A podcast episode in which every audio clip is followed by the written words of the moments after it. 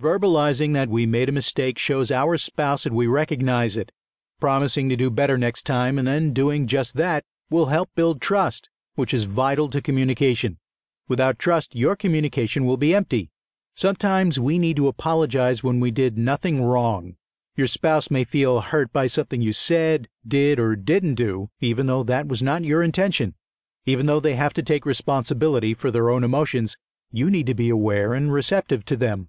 I'm sorry what I said made you upset. Was it the words I used? The timing? I promise I didn't mean to hurt you. How can I get my thoughts across better to you next time? Do you see how this would be more effective when trying to communicate with your spouse because it's coming from a genuine attempt to understand and empathize with them? Don't keep score.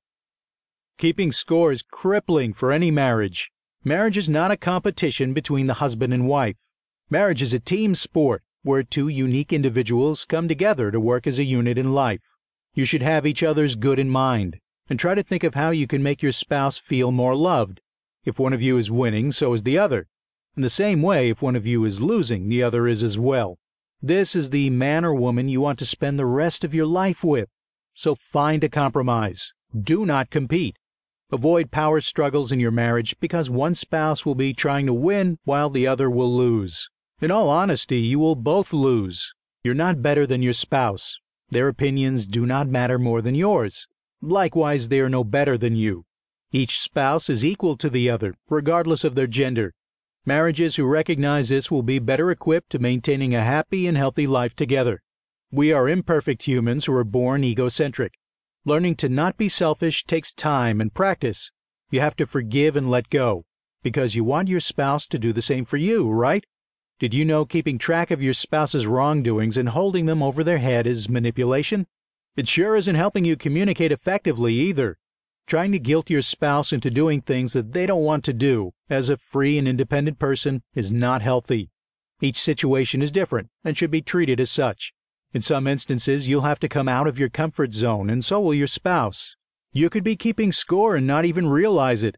But by learning how to communicate with your spouse, you'll no longer think about keeping score. Ashley says, I realized I would try to get Marcus to go somewhere with me by saying, You never do X. I really want you to go with me and spend time with your wife. I honestly didn't realize that I was trying to guilt him into going with me. After I realized I was not respecting his boundaries and actually manipulating him, I paid a lot more attention to the words I used when I wanted him to do something or go somewhere with me. I changed my attitude, reaction, expectation, and words I chose to use. Marcus says, I used to keep score during the first few months of our marriage. I did it primarily because I was comparing everything I did with what Ashley did. I thought we should split everything up equally, but that isn't always the case. I learned that marriage is not 50 50.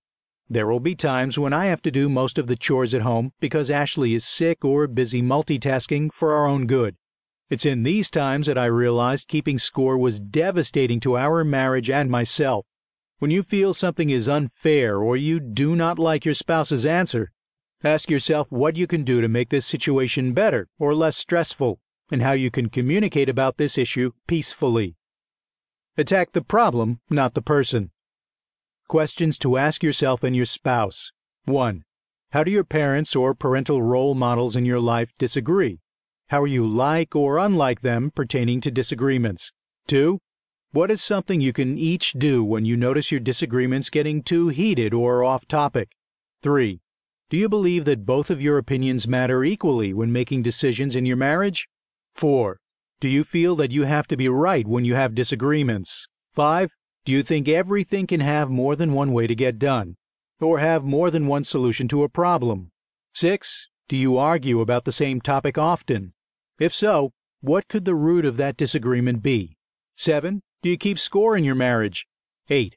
Do you have any of the four horsemen criticism, contempt, defensiveness, or stonewalling in your marriage? How can you avoid them?